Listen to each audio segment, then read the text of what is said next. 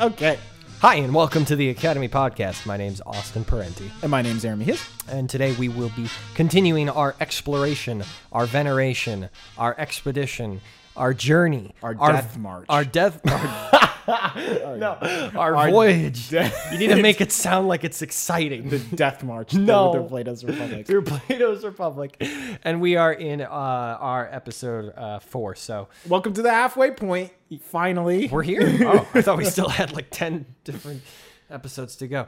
Well, th- this is where things start to get rather uh, interesting, and and dare I say, uh, Aaron, iconic, because this is where certain ideas come from that that really individually on their own are echoed throughout Western philosophy moving forward. Am I, am I right in saying that? Because we will we will touch on the virtues and and maybe not in this episode, but we will get into the allegory of the cave and the philosopher king and all that is coming. Uh, yeah, yeah. We're beginning. We're we're really starting to kind of dive into more of the ethical uh, philosophy of Plato, which I uh, which is is very interesting. Mm-hmm. Um, I think that's really the goal of Plato is his ethical philosophy more Yeah. than anything else. especially the part about the infants. No, we'll save Oh that. no. so, so the the first thing that he starts to do here is he says, "I have an idea." He's like, "We we have established our society." Uh, and it's looking great. He says we have we have censored education and we've put people in classes. I'm kidding. I'm not doing him justice, but you know he's done his thing. He set up his, his system, and now he says now all that remains is to find justice. And you know it might be easier if we identify the other three virtues. Uh, and and if we knock them out of the way, what's left will be justice. So what do you what really what the uh, Socrates kind of returns to the right like the question of discovering justice in the state and he says that um he says that we, he a- asks the question well is the state that we set up you know in the previous chapters is this really a good state for us to be finding justice in like he wants to take a step back and evaluate and he says okay Mm-hmm. Make this a- sure we're there. yeah, he's like, okay, so have we built a city? Have we built a state that is that is is is good enough for us to evaluate whether or not it contains in itself justice? Kind of what you're saying, Right. Um, and so he says that there are four qualities that the state must possess in order to be perfect, and he has to uh, he has to identify these four qualities. Now, more students of philosophy would say, okay, well, there you see a philosophical or logical assumption in which he is assuming, you know, oh, you need these four qualities for it to be a good state. Yeah, like who says? Uh, yeah, who says? And Plato says, "Get over it." Right, Um, because so- that's just the classical definition right, of the right. They're not. Yeah, it's not a. That's not the question, right? It's like they're not going to be debating like what is right. That's a different book. right, Even though it's pretty not. much. anyway, so just covering the base there. So the four qualities are Wisdom. Wisdom. I want to say them. okay. say them? Okay. I know the answer. Uh, wisdom, courage, self-control, or or temperance is sometimes put. I want to. I want to operate with the word self-discipline. Okay, let's say self-discipline then. Um, and and lastly, justice. there. And then and then the and the next section of the book that we're going over is going to be well and beyond and well we will cover more beyond that but the uh, finding out where those four characteristics are to be found. And and so he starts with wisdom and am i correct in saying yeah these are the what we would call the classical virtues that right that these four uh, uh, uh, courage wisdom self-control and and justice are those are the ones adopted by later philosophers and for uh, and for Plato specifically, these are the these are the virtues, the characteristics that we need to be adopting in our everyday lives. Uh, So not only is it what we need to be looking for in the state, because like he says, the state and the individual being synonymous with each other. So therefore, if we're finding it in the state, we must also find it in the individual. That's the concern. Is that it's this is not this is not uh, wholly concerned with with the condition of the state. It is also equally concerned, if not more so, with the condition of the individual. because it's just individuals that make up a state it's just one big individual kind of Yeah. you know Right, of yeah, course or, details You know, or is is the state a metaphor for yeah, individual? So, right. Um, and, and, and so this is interesting to me because I, I remember better the later philosophers who talk about this and who, who adopt it into their own worldviews than I remember this. So maybe we could spend a minute and go over these, uh, these four in order and just, just make sure that, that I'm understanding them as they're to be understood. Okay. and, and we're contextualizing them if, if they need contextualizing. Go ahead. Um, so the first one that we go over is wisdom, Sure. uh, which he says is is on the state level is primarily found in the leaders. Yes. Right, That's that's the the the big scale. Well, let me. He makes a very important assertion here. Okay. So since we're giving each of these context, Assertion or assumption? assertion. Okay. um, where he says that well, a state contains lots of different kinds of wisdom. Yes. Okay, I remember. So he says, well, you have the wisdom of the carpenter, you have the wisdom of the metal worker, musician, the sailor, the musician. They're all we can go different kinds of wisdom, right? Um, and so, and he's like, well, yeah. So where do we find wisdom in the state? It can't be wisdom in the state can't necessarily be a, of a particular kind of wisdom, which I think is really telling because we like to compartmentalize things. Um, in which we say like even like even now like if we say well what's the wisdom of the state? Well, a good politician. Like, does that mean the Yeah. wisdom of doing politics well? Well, not really, because what does it mean to do politics well? Getting bills passed? Well, is that really wisdom in the state? All right, not necessarily. Not necessarily. So he says, and here's the quote.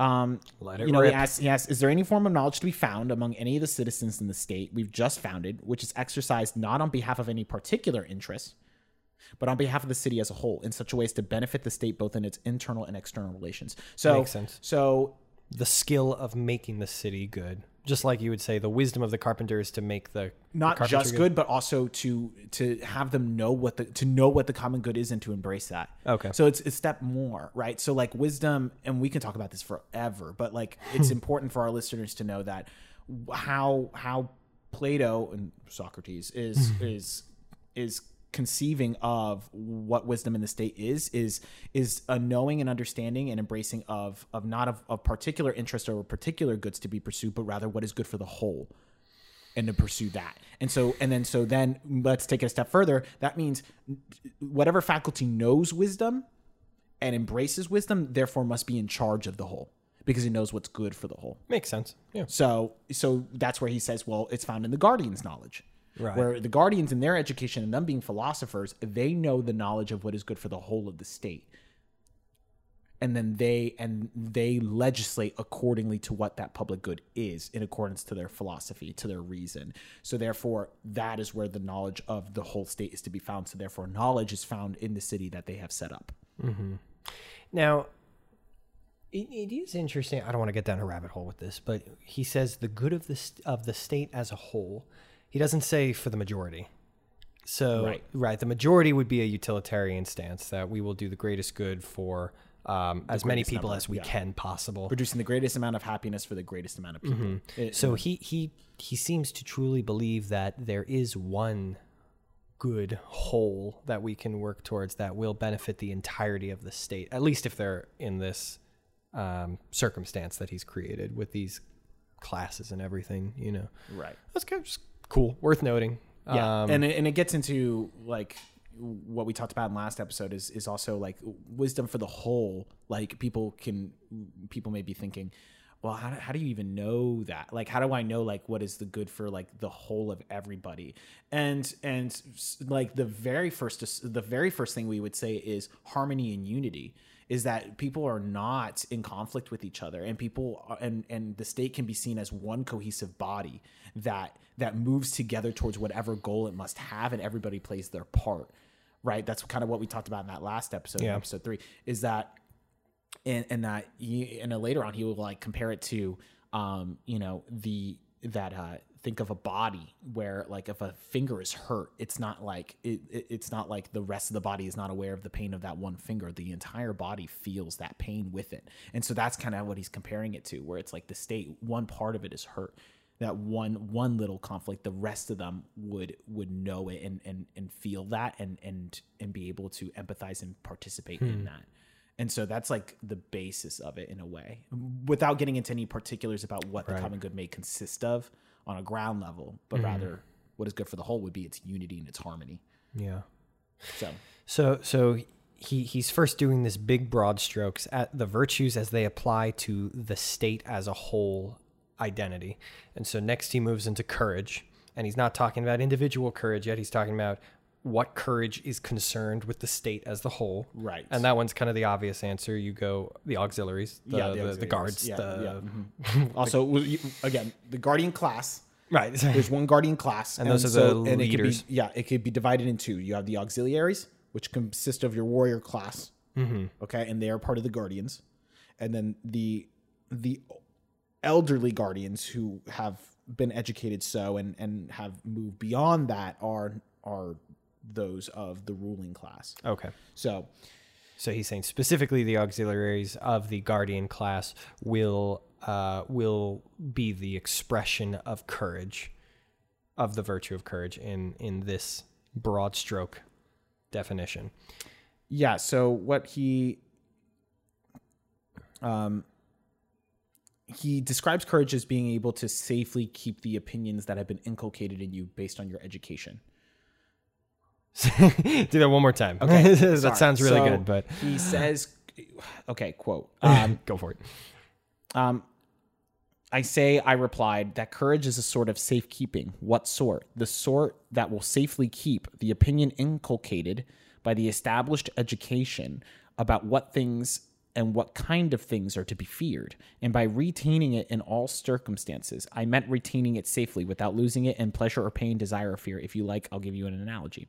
And he talks about dyeing wool purple and how properly Uh-huh. dyeing the wool purple keeps makes it makes it hold the purple regardless. So he's saying that so he's saying that courage is less of an act but more of a state of it's an act in a way but it's also a state of being where it's like well we're like the education is teaching you what to fear and what not to fear. Not to fear the enemy on battle uh, uh, in a battle but to fear wrongdoing and not and and caring about your selfish desires right? And so he's saying that what courage really is is being able to hold to the beliefs that are established through your education regardless of whatever the circumstance may be that is presented to you. And i love that. That is awesome. So so okay I, I need to understand that more because i want to love it with you. Okay. and, and i think i'm on track but so it sounds like courage is a construct. In in the sense that it is something that is created in you by your education. It's not some sort of default uh temperament Right, right. Because right. well, because we would we would. I mean, when we say something is courageous, we're we mean that they're standing up for something, right we're right, in the face of an adversity. Like, Mhm, that's how we think of it right, and so he's saying right. We wouldn't Yes. call. Well, I mean, maybe we do today, but like, we wouldn't call something courageous as something like somebody doing the bare minimum in something or something that's easy yeah, something easy or something that's lightly controversial. so It's he like, he's saying cour- courage is is is doing something you know har like like like we would consider it uh courage except that it, it also needs to um or is it is it just the result of your education um to to to to find what is right good and to and to be afraid of what your education has determined for you? I'm trying to sort through like what Yeah, Plato would. Yeah, Plato would say. Plato would say then, you know, our whole object is to steep them in the spirit of the law, and and to and to love what is good and to hate what is bad and wrong. so that we behave courageously or Right. that is courage Oh, you know what i mean now I see your question. uh-huh Um, so that we would behave courageously in the face of adversity. okay But then in doing so, that is courage.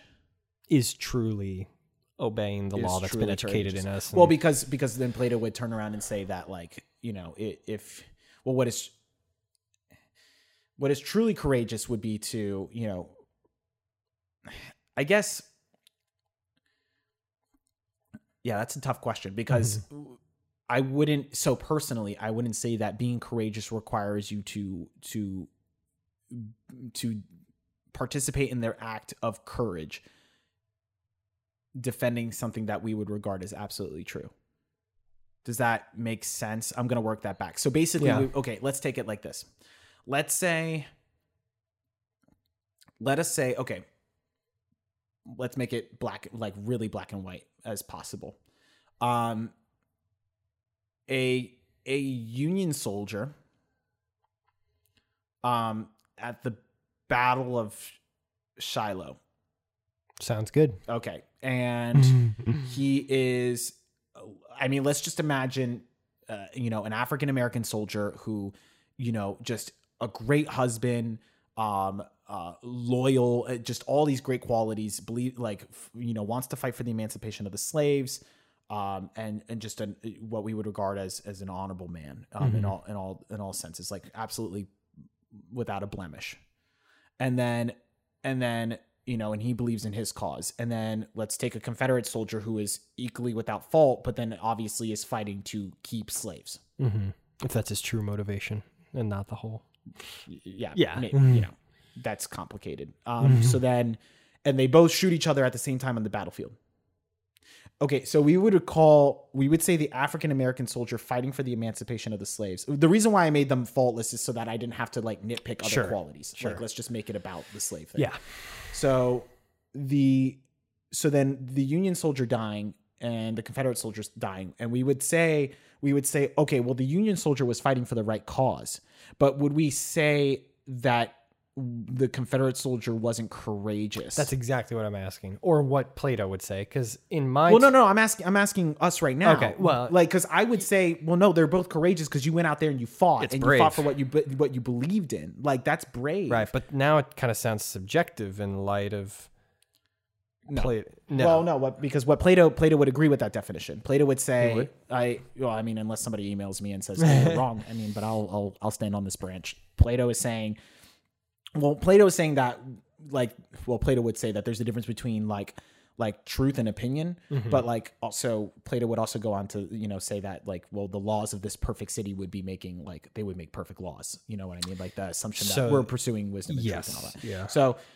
he would say, however, just for our purposes with courage, is that you are just you are only being like you are holding fast, steadfastly to what you believe to be right in the face of adversity that comes against you. That is courage. Okay. Yeah. It so- doesn't so then, yeah. require, yeah. it doesn't require like necessarily like like um like some sort of like adjudicating the moral basis by which you act Yeah. because or you know and again the other example would be like like the nazi soldier versus the the us soldier on the you know in- yeah. in if, if his if his evil was truly institutionalized to the point that he w- was convinced that what he was doing was right, both actions are courageous.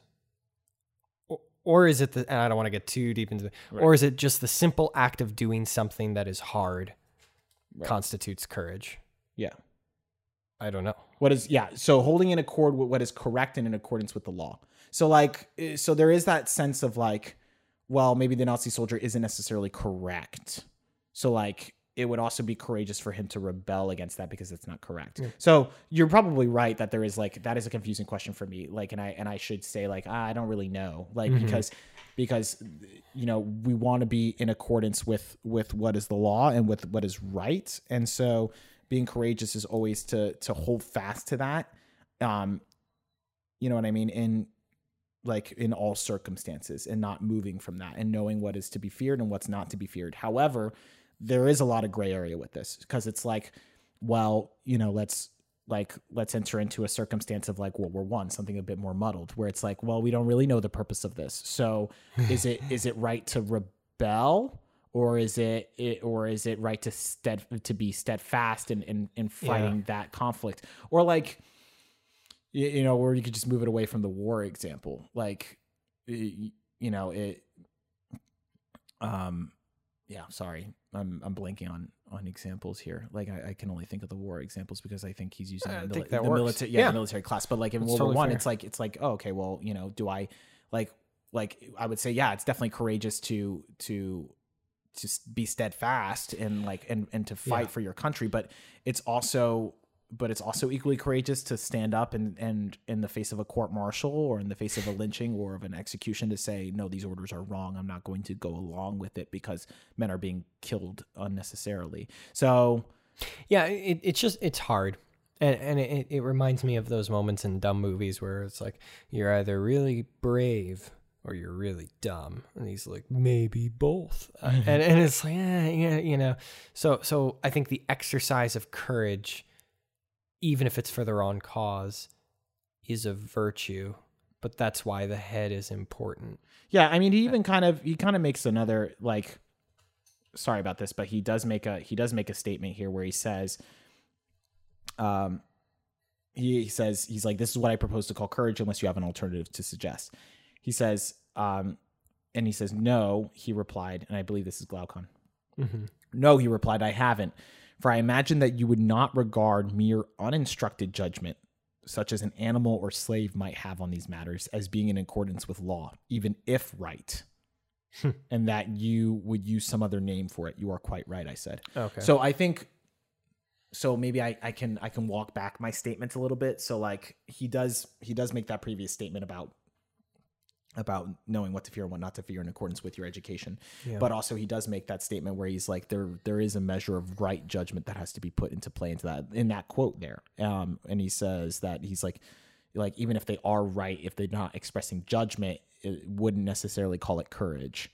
So maybe we can extrapolate that to make it a bit more gray. But I because I see your I see what you're leveling against, and it is making me think about that again. And I, you know, and I will say that I he does not again make it abundantly clear in this section. And yeah, you know, that's great. I, I think I think that was a great question. Yeah, thank you. Let's let's hang on to that then as as we move forward. I think the next one's a little easier to, to completely grasp. Yeah, self discipline. Um, and and it seemed to me that my modern understanding of self discipline uh, and their understanding was were not too far apart. Um, but but now it's slipping my mind. What was the uh, class or um, I guess it's the only one that's left. Uh, what what was the section of, of people or occupation that he used in the state um, that should be exercising self discipline? He says, um, I think he says all of them. Maybe that's why I don't remember it. Um, because of course uh, these qualities should be in everybody but it, it the question he kind of phrased it at least in my translation that's so weird was like when we think of a self-disciplined city what are we really referring yeah, to Yeah, no, he says he's like, what, what, where is discipline a characteristic in the state? He says in both the rulers and the subjects. okay so that that's an so like and i and i think what he would say is that the rulers to being able to to determine what is right um and and hold it and hold people together in their right order and then for the subjects to accept that rule and know it to be good and to fall under that yoke yeah so it's a different type of self-control for each group but nonetheless it's self-control it's self-discipline as the whole right? Because we're talking about the state as a whole. So like self-discipline is found in the cohesiveness of the state. Uh, of the boundaries of the rulers and the and the subjects.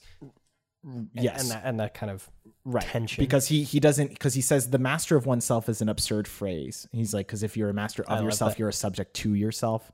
So it's a contradiction in a way. Uh-huh. and so he so he says what it really means is that there's a like that self-discipline means that there's actually you have a good personality or a better form of your personality and a worse form of your personality and um, yeah it's like a, a Smeagol Gollum Right. And so there are and so in this sense this this sets up an interesting dynamic where Plato is now splitting us in half and he's saying there is a better element to yourself and there's a worse element to yourself. And self-discipline means that there is the better element of yourself is overruling and controlling the worst element of yourself. So now we have a two part soul or identity. Yeah. At or, this point in the let's- story. Yeah, so we have so base and tie that in with wisdom. Wisdom must control and be in in maintain the It's the unity and the cohesion, right? And then it that's what creates the self discipline because it's ruling over the the worser parts, unwise. the unruly or unwise or Okay. uh, uh, rebellious parts of us. Undisciplined. Right. And then courage is being able to act correctly in all circumstances, regardless of what happens. So being able to maintain that composure and that rule, regardless of whatever winds are buffeting uh, buffeting you in, Right. in that circumstance. And like now we're seeing a how they're well all trained dog. Like it- right. Well, that's what he it's says. It's- right. okay. So He so- says, um, uh, variety of desires is generally to be found in children and women and slaves and in the respe- uh, less respectable majority of so-called free men. um, while the simple moderate desires guided by reason and right judgment and reflection are to be found in a minority who have the best natural gifts and best education. Um, and so goes on. Um, but, but, but, but self discipline stretches across the whole scale. It produces a harmony between its strongest and weakest and middle elements. whether you measure by the standard of intelligence or of strength or of numbers or money or the like. Um, so yeah, Hmm. there you have it. So that's self discipline. Is that that that cohesion and, and making sure it's yeah, I, li- I like that word for cohesion, uh, especially on the state level. Now, and and this is what leads us to the last one. to justice, which, if you don't remember, because it was a while ago, is is the entire point of this dialogue that started in the very beginning as they were discussing the nature of justice, and Socrates said, "Well, well, well, well if we want to understand this, we got to." Discern this entire fictional perfect city so that we could see it on the grand scale and from there it will be easier to hone in on the person and now after going over these virtues i get it you know yes, like- yes, yes. and and so now he looks at the city and he says, okay, uh, if this is truly a great city, a good city, a perfect city, um, it would be considered a just city. And now, what do we mean by that? Okay, so justice is minding your business. Well, We've that sounds good to me. We've gone this Close far. the book. Yeah, and there it is. Um, so what he, really what he says is that um, he says that justice is is can almost be defined as minding one's business because everybody has uh, once again justice being defined as the technique as being a skill um, and and really like let's take like the virtue of wisdom and, and remind ourselves of episteme um, and and how of, of this theoretical knowledge of things and then being turned into practical knowledge. So we have right so the theoretical knowledge uh, and and that kind of guides us and then justice is kind of this so we have the wisdom courage and self-discipline. And then and then justice kind of sits above all of it because what justice tells us is that y- everybody has a certain place and a certain craft that they must dedicate to um, and he's and- big to on having one job. Right, right. You can only do one thing. And so and because you dedicate yourself in excellence to that. And so just as so basically self-discipline lays at the at the at the bottom of it or or forms the borders of it. Yeah. Where it it creates that cohesion you like that word so that cohesion and and and the and being able to have right order and then and then you have and then you have um, wisdom that guides and tells us what to pursue is right and what is wrong. Um, and that's more of a theoretical. And then courage cements it for us because it tells us, like, even in the face of, of things that happen, we are still going to hold fast to our values that are instructed to us by wisdom. Um, and then, and mm, held together by that self discipline and that courage. And then above all of that is justice because justice, what it does is that um, as each is pursuing their own craft and their own excellence, you are um, you are in your own sphere, and then and you're not interfering with others. It's like stay in your own lane kind Yes. of thing. Now, how does that relate to the other three? It has more to do with the like think of justice as the goal. So like you need you need wisdom, courage, and self discipline in order to pursue excellence in your craft. I could see that. Now, now, Based on those other definitions. I- See, I I, was trying like- to make them all lead together. Yeah, I, I'm, I'm, I feel like ironically, I'm having a better understanding of justice in the individual than on the state level. But he starts with the state level, or does he go straight into the individual? Well, they kind of start off a little bit with the individual, and then Okay. they said, "Okay, let's build the state." And then Okay, so, so, so let me, let me sum up to make sure I'm getting this. Um, wisdom is the is the administrator. Um, the I, I- think of the the guardian elder uh, who who is discerning right from wrong. Uh, courage is the force that helps us stand up against the temptation of wrong. You might say, because that's the easier path, um, and that's cemented by education and all that. Your your self control is the cohesion um, that that moderates, I guess you could say. Um, but justice, the perfection of the craft, and not at the expense of other people uh, and and other spheres, is the goal that that the body is moving toward. right, justice is is the pursuit of excellence. But it's also minding your own business. Right, because you're you are. See, this is and this is this leads into a, a whole other discussion about like, is justice like techne bound? Is like one of the conversations that a lot of people have is is justice like wow, bound up for like for us as people like is it bound up into into having like it dealing with just a craft Yeah. that like what is just is like minding your own business, pursuing excellence in a craft, and like you're just focused in on that craft, and and that's about it. Like, and or is it is justice something more to Plato? Um, does it does it have a deeper meaning, and and also is it can it be seen as just like is he just talking about like just the state pursuing excellence? Um, is he talking about us as individuals pursuing excellence? What does that look like? Um, what what is the ethical value of justice? Um, and it gets very interesting there. Um, um, but Yeah, what, how? Yeah, Hmm, this is surprisingly not legalistic at all. Uh, In, in sounding so so again we go back to that first guy whose name is whatever Polemarchus maybe um, who says uh, you know it, it's about settling disputes and giving people what they're what they're due and this is saying mind your own justice is truly the act of perfecting your skill and minding your own business while you do it we're pretty far from a legal so where do we get you know lady justice with her scales of balance from you know where does that come from Well, I mean, I think that's this is going to be a, a constant development as we go through the book. But I also think that Plato does, you know, say in the book where he said he's like, well, what happens when a farmer and a shoemaker exchange tools?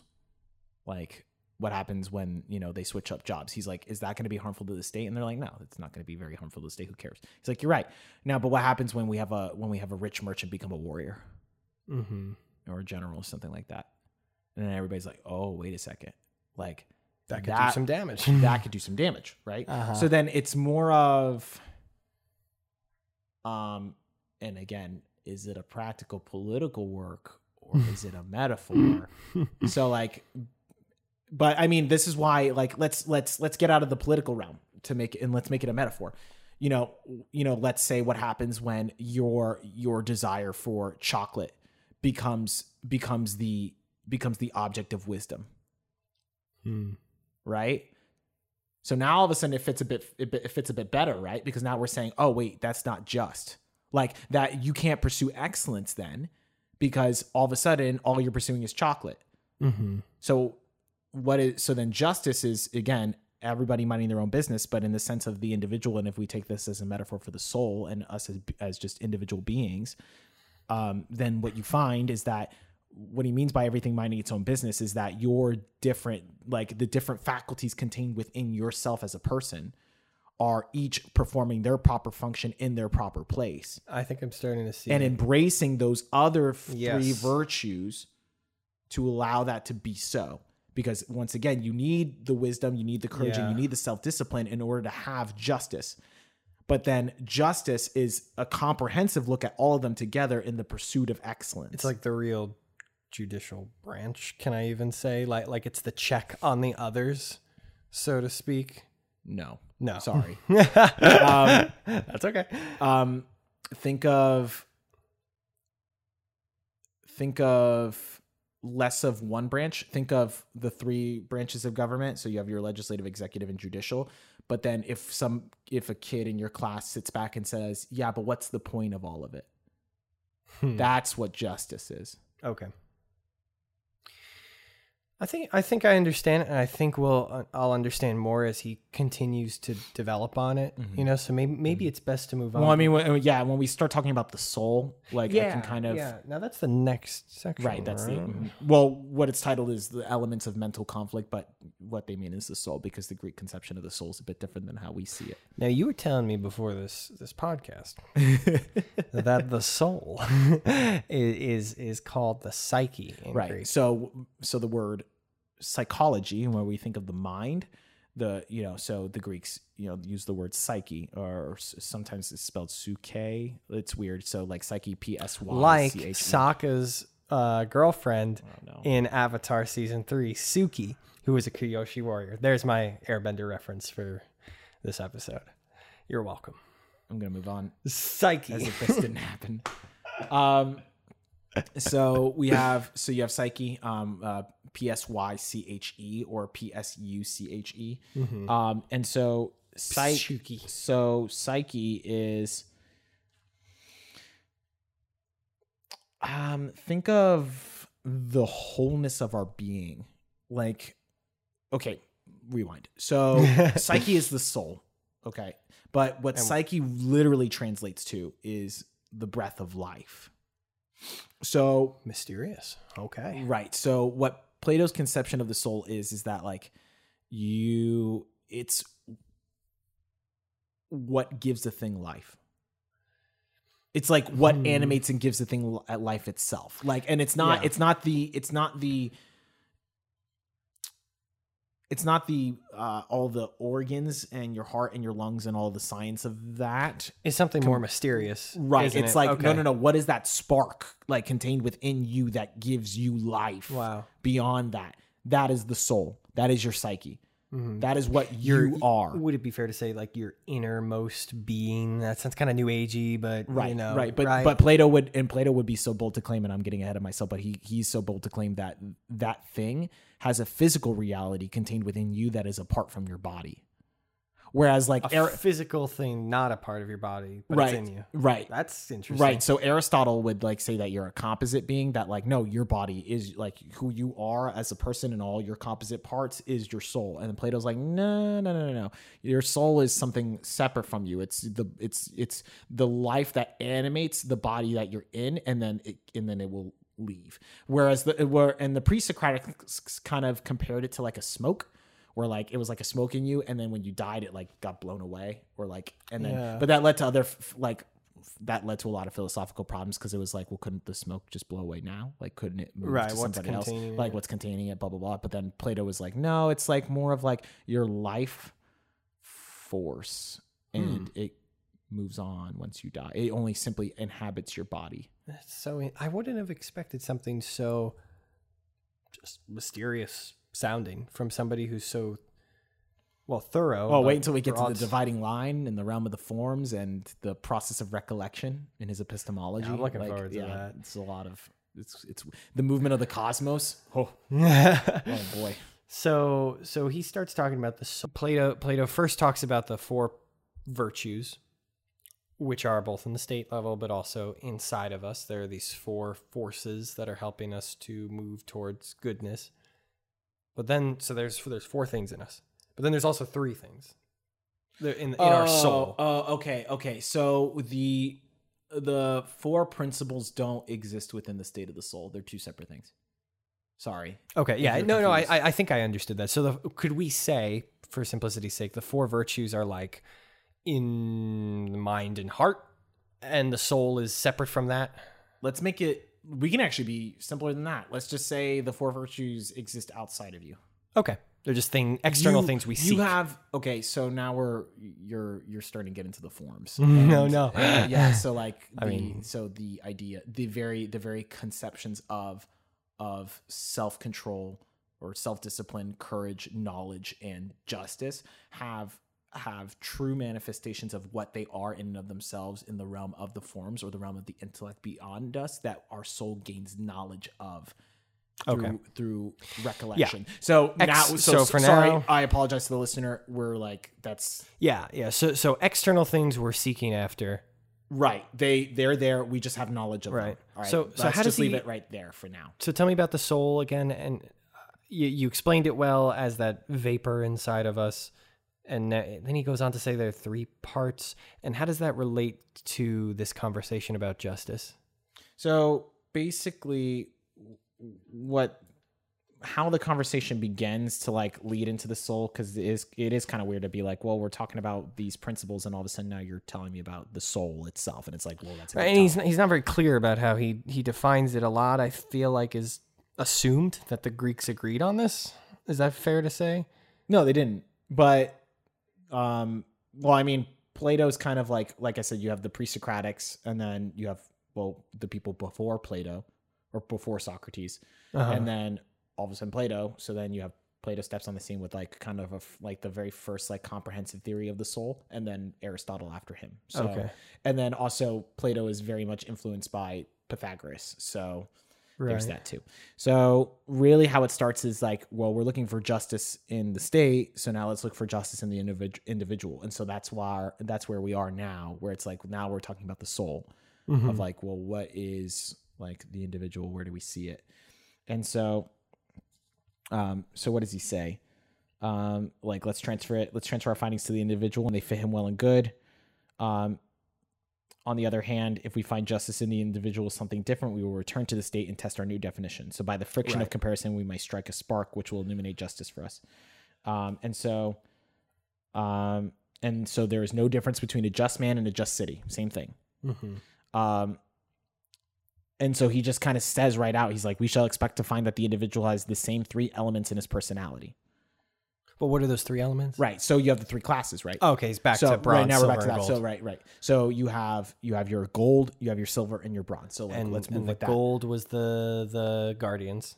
The gold is the guardians, the philosopher king specifically. The So silver, is the is your auxiliaries. and the and then- bronze are the working class. Right. Exactly. Okay. So then so then that's where he divides. but that's in our soul, in our Right. innermost being. Right. So if if it's a one to one, if there's no difference, then that means that there are We three have to classes. accept that, yeah. Right. So if there's three classes in this in the perfect state, then that means there are three faculties that are contained within who you are in your soul. Or we define the state wrong, which it doesn't look like it according to. that's what he's saying, right? Right. Right. So then so what you find because if you have to see because we just said that well we found justice in this state, so then that means like let's see if we can say the same in the individual. Right. Right. So the This three is parts of the soul.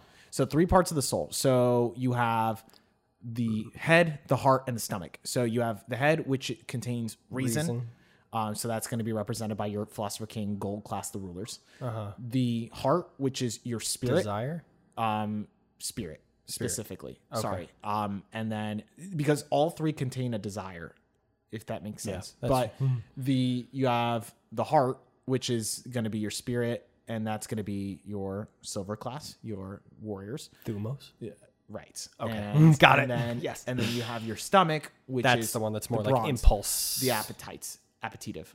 So, So insulting to the bronze. yeah. class. So the words in Greek are to logistikon. So what did you just say to me? to logistikon is like like knowledge to reason, um, to pursue knowledge, and then you have a to uh, to uh, thumoides. Thumoides Sounds so like thumos. So Yeah. your thumos. So um, and then you have uh, to demotike. So he uses kind of like the root of the word democracy, and it's like this infighting of different desires and passions and things like that. Sounds like a democracy. Yeah, he hates democracy. So Yeah. um, and so that's kind of how he establishes that. And the reason why he's able to do that is because he says that, well, you have you have like let's say you have somebody who has the desire to drink something. And so he's That was so complicated. He was like, if you want to drink, you're just asking for a drink. I'm like, yeah. And then he's like, but if you want to drink something cold, then you want something cold. And I was like, I was so confused. I was like, yes, I agree. I have no idea what you're talking about anymore, man. um So help me understand that. He was he was relating that to the stomach. he's saying there are parts to your body that like okay, I'm going to really simplify this then. Um he says there are there are distinctions that come about between the difference between knowledge in and of itself and the knowledge of an object. So like think of knowledge like qua knowledge, just knowledge itself, and then the knowledge of a said thing. Okay, so now we're there. So when you have a desire to drink something of a particular kind, but another part of oneself resists that desire to drink something, two opposite desires cannot exist within the same space. That sounds good. Okay, so that's just I'm just stating what he's saying. Okay, okay.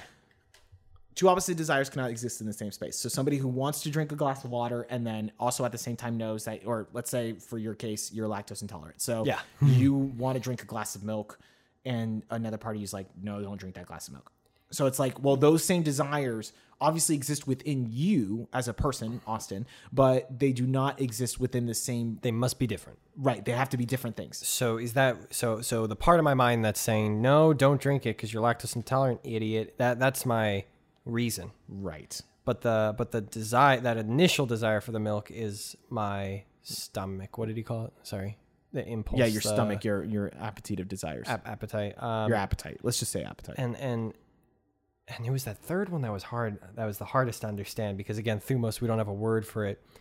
But if there was something like passionate and raging in me about having milk, which I don't know how that would happen, but if there was some sort of deeper like patriotic need for milk, that would be coming from the heart. I know that's such a dumb example. Um, yeah, I would say uh, he would say that like, so he uses the example of the famous Timaeus example, where it's like, it's like uh, he he talks about the story of a man who is walking by a bunch of corpses, right, right. and then the executioner's there. right, and he has the desire to look upon the corpses, and then he says, and then he says, "Oh, you know, I don't want to look at the corpses. That's wrong to look at the corpses." But he like is curious and he really wants to, and so then he and then he does, and then he rebukes himself for it. But then he rebukes he rebukes a like his eyes. He says, "Go ahead, look, like get your fill. Have you had a good look at them yet?" And so Socrates looks at that conflict and he says, "Okay, so obviously there are different faculties that are going on here inside this uh, inside this man." Where he's like, okay, so his reason is telling him his pursuit of knowledge and and and his understanding of what's true and good mm-hmm. is telling him don't look at the corpses. But obviously there's an appetitive desire in him that wants to look at the corpses. And then so that so these two desires are battling it out okay? Mm-hmm. And then his and then so then he and then so one desire overcame the other.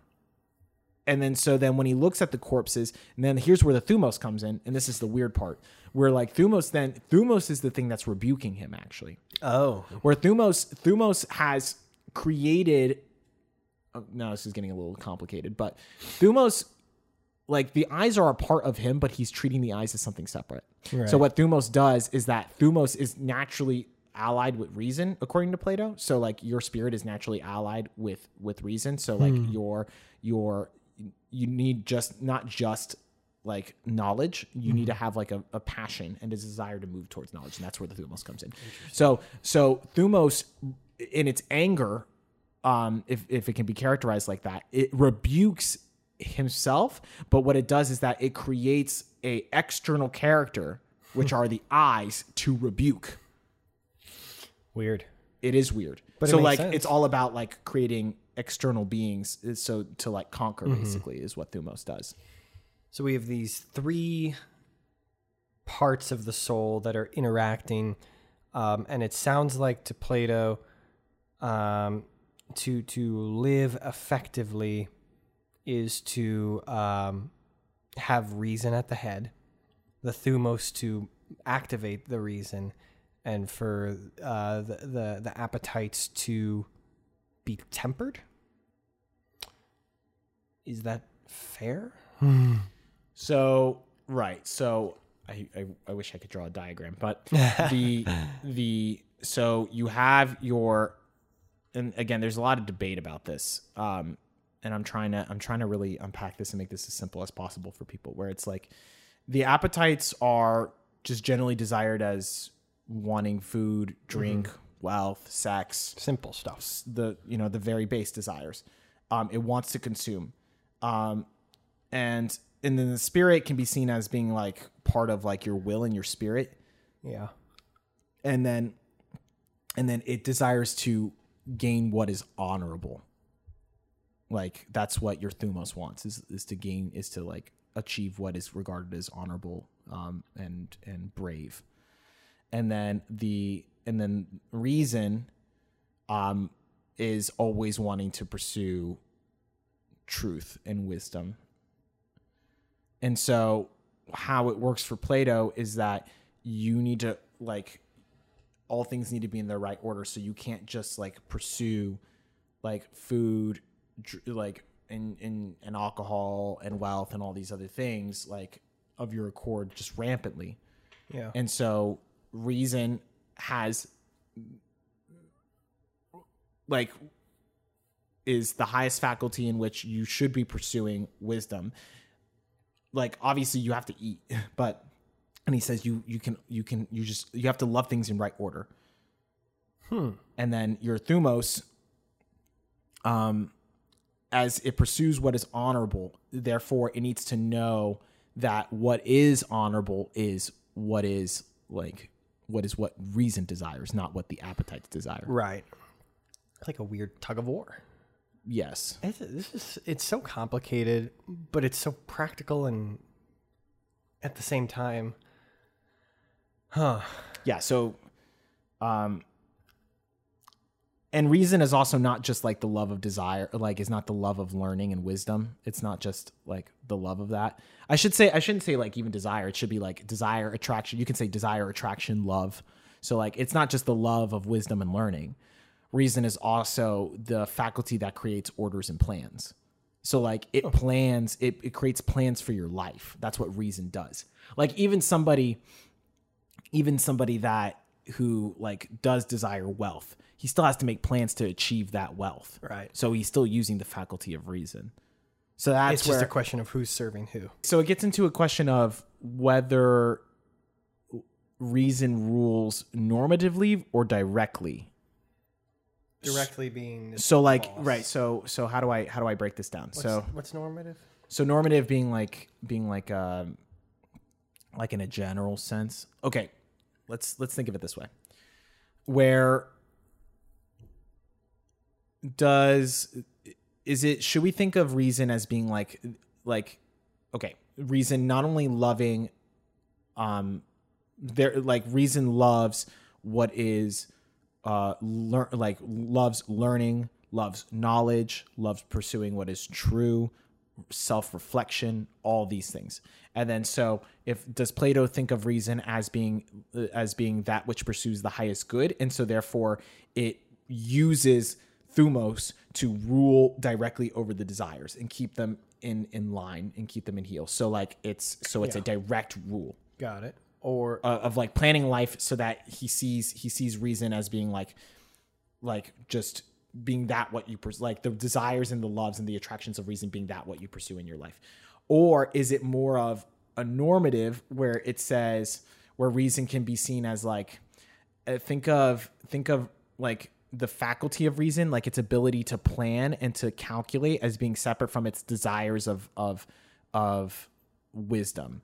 And so therefore what really happens is that you see that that your you can see an appetitive desire take over and use and use thumos and reason to pursue that end right. Well, that just sounds like the what could happen, but what Plato doesn't want to happen. Uh, Is it the well, yeah, he doesn't want that to happen, but it's more of like how does he how does he view it? Does he see it as like and for like just the everyday? So like does he see it as like you have all these let's think of it this way. Like you have all these desires, right? And I want you to pick these desires in group A rather than in group B.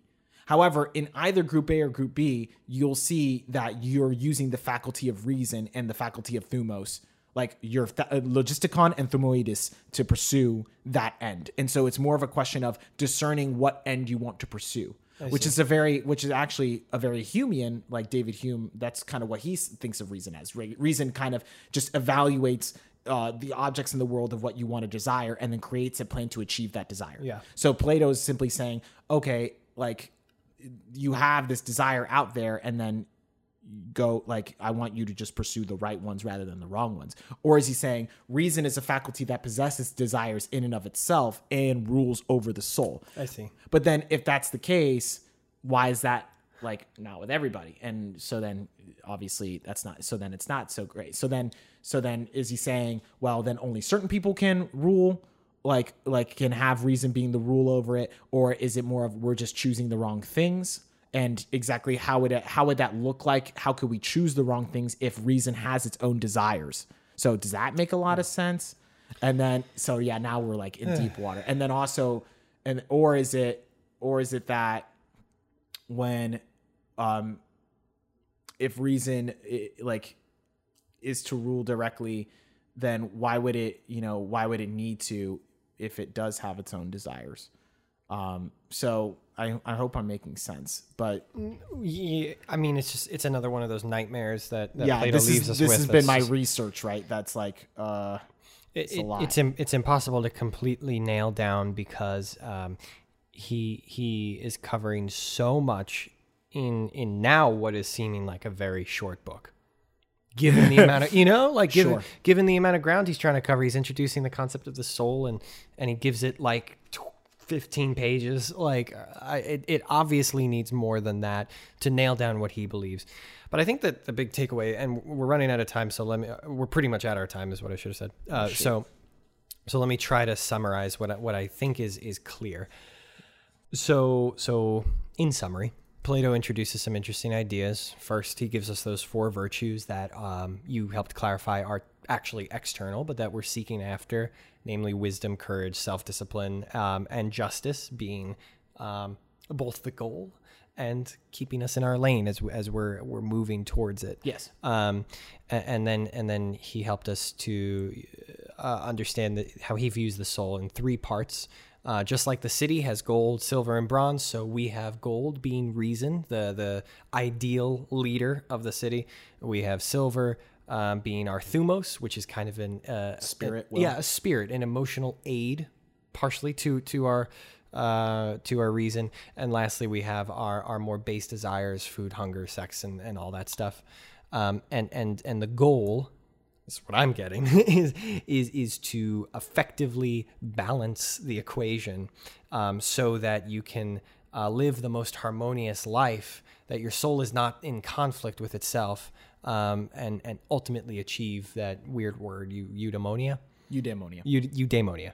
Um, have I summarized well? yeah what i'm gonna do yeah i think that's really good um and i and and i'm only gonna i'm only gonna throw this out there as a suggestion i and i and i think we may do this is that because this topic is really important for like especially as we move on to like when we start talking about the form the forms and the cave and all that kind of stuff like i may just record an independent like plato's soul part two electric boogaloo um and where like it's just a 10 maybe 15 minute thing where i'm kind of going over Yeah, if you want to. de- yeah in greater detail We'll, we'll we'll figure that out later, but maybe we will consider attaching an additional supplemental something. yeah Let's not define it. yeah because i mean he does yeah he does pick it up again in book nine so Yeah. I'm not gonna Okay. i mean we may be confused when we hit there so i'm a little concerned. So but so look out for that. Some sort of supplemental something to to help this. This is a very complicated concept, um, but I I think we did we did okay. So thank you for joining us, our our wonderful viewers and listeners. Um, as always, uh, just leave us some feedback if you if if you have any thoughts or comments. We'd love to hear them. So um, you know you can you can also email us at the Academy uh, Podcast at Outlook.com. Um, and and uh, if you haven't already, check out the Q and A uh, that was published at the same time as this. Um, so we took a couple of questions um, that fun. that yeah that that were that our viewers were asking both about Plato but also just about our lives in general. And if you enjoy that, maybe we'll continue that um, as well into the future. So um, that's all I got. Any other thoughts? yeah um guys uh you know thank you guys and girls thank you so much for listening in on us and uh, we really appreciate it we love all the support that we've been getting um and uh and uh, even listeners from other countries were really humbled and honored by that um so um if you could just please go ahead and subscribe to us to wherever you're listening to us uh, on our pa- uh listen Precisely. Go ahead and, go ahead and please subscribe uh, to wherever you happen to be listening to our podcast. We're now on Spotify, so you can check us out on Spotify, Apple Podcasts, Anchor, um, really anywhere. Um, go ahead and subscribe. Uh, please leave a five star rating. Please leave a review. It really does help with the algorithms. We could really appreciate that. Indeed. Um, and uh, also, we are on Twitter as well and Instagram. So if you like that, a bit of extra content, give us a follow, um, and you can get in touch with us that way as well. Thank you so much.